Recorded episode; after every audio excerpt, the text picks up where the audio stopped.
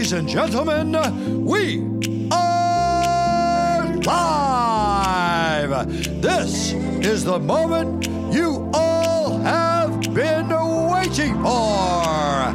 It's time for the global sensation, the one, the only,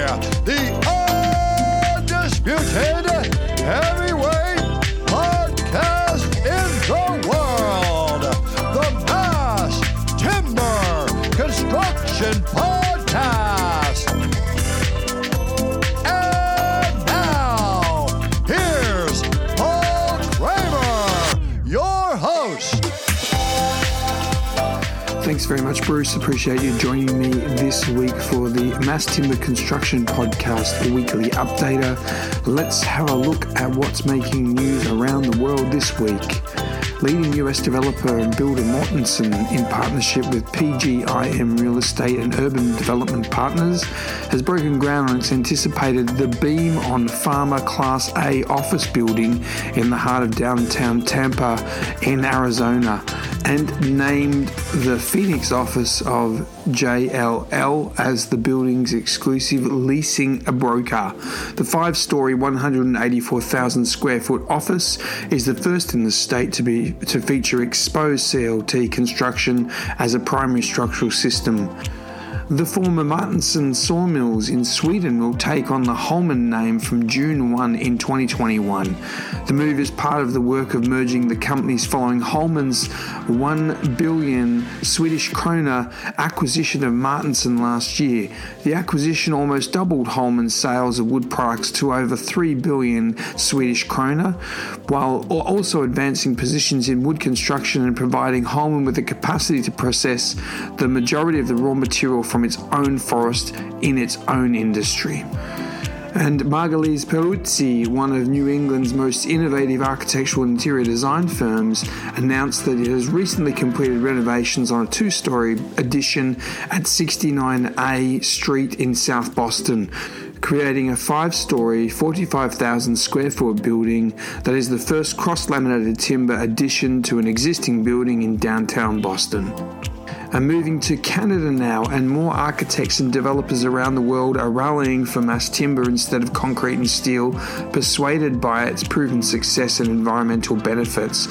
Now, the British Columbian government is joining the movement by investing in eight mass timber buildings and four research projects. It declared that every new civic building will be made mostly from mass timber, starting with Vancouver's new St. Paul Hospital and the new Royal BC Museum of Victoria. Definitely following the trend of countries like France uh, with a wood first policy, at least on a few select projects. Congratulations to all those in Canada for making this success happen and researchers from TWI Limited and the University of Cambridge's Construction Innovation Lab have developed a sustainable process to rapidly join timber elements using linear friction welding. In this energy efficient process, joints are produced by pressing and rubbing two timber surfaces together at high frequency between 50 and 150 hertz. The resulting friction then heat softens and resets lignin, the natural glue in plant materials, as well as mechanically interlocking the cell material, causing the welding. In just two or three seconds, the fused timber joint is stronger than conventional adhesives and even stronger than native wood and in my home country, an interview with SHoP architects, seven principals, discuss the development of the Atlassian headquarters in Sydney, to how it supports the company's core values, reflects amongst the intense focus on workplace wellness and sustainability, and how the tower broadly organised into two half dozen components that they call habitats, with each one of the four level mass timber construction as a freestanding within a steel glass exoskeleton of the tower itself. The space in between the two structure elements are then available to perform as a new kind of space, an energy efficient, naturally ventilated zone, not indoors but not quite outdoors, akin to a garden but closely integrated into the cultural flow of the workplace at large. And as we know, a lot of countries around the world have struggled with the concept of wood and fire existing in the same space and the way that timber is treated to accommodate issues of fire. Well, increasing frequency and the severity of wildfires in California are leading some to question the ubiquity of wooden framed and mass timber construction in that state. Nowhere is this more pronounced than the city of Los Angeles, where in April the city council voted to review a proposal, the city building fire code District 1 expansion, to expand existing fire safety measures to wildfire prone neighbourhoods such as Silver Lake and Pacific Palisades, or to any population centre with a density greater than 5,000 residents per mile, in particular for proposals that seek to reduce the large number of timber in large scale projects defined as measured over 150,000 square feet in floor area um, or more than 30 feet tall. Heading to Europe again now, and Norwegian architectural firm Helen and Hard has built a one-to-one cross-section scale co-housing project model made from spruce wood in a Nordic pavilion at the Venice Architecture Biennial.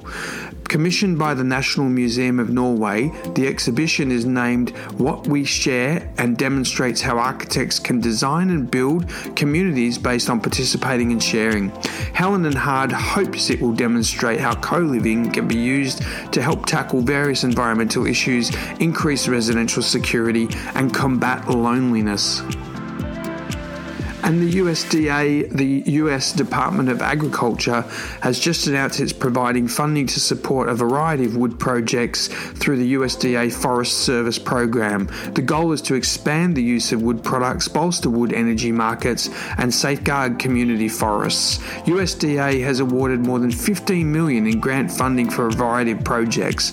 Forest Service awards will be leveraged at an additional 30 million and matching and partner funds will be received. A total of 60 projects will receive funding supporting a variety of different activities. And finally, the Time for Timber campaign has released a white paper that aims to help insurance companies understand the vital role that they play in supporting the construction industry to achieve net zero status by 2050. Founded by founded with the ambition of challenging misconceptions in the insurance and financial sector about structural timber, the Time for Timber campaign seeks to highlight the material's numerous benefits and underlines the need to increase the use if we were to stand any chance of preventing the climate environmental crisis we are facing today.